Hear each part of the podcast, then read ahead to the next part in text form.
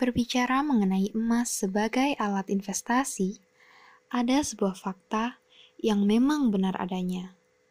Tetapi, tak sedikit orang yang terkecoh atau belum mengetahui fakta ini.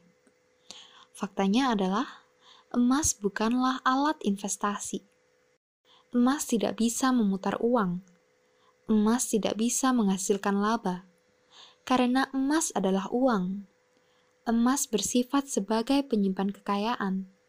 Ketika emas disimpan dalam bentuk fisik, energi ekonomi kita akan aman di dalamnya.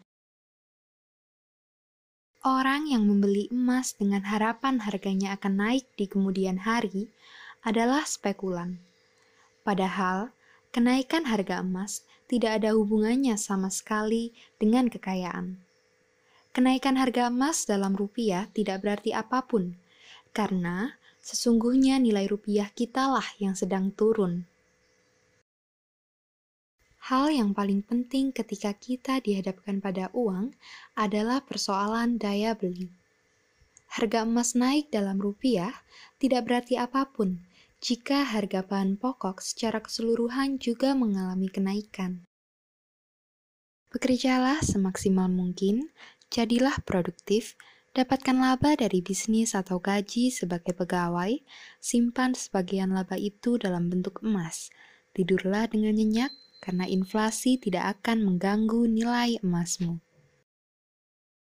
Tetapi harus selalu diingat, dalam Islam kita tidak boleh terlalu banyak menyimpan kekayaan.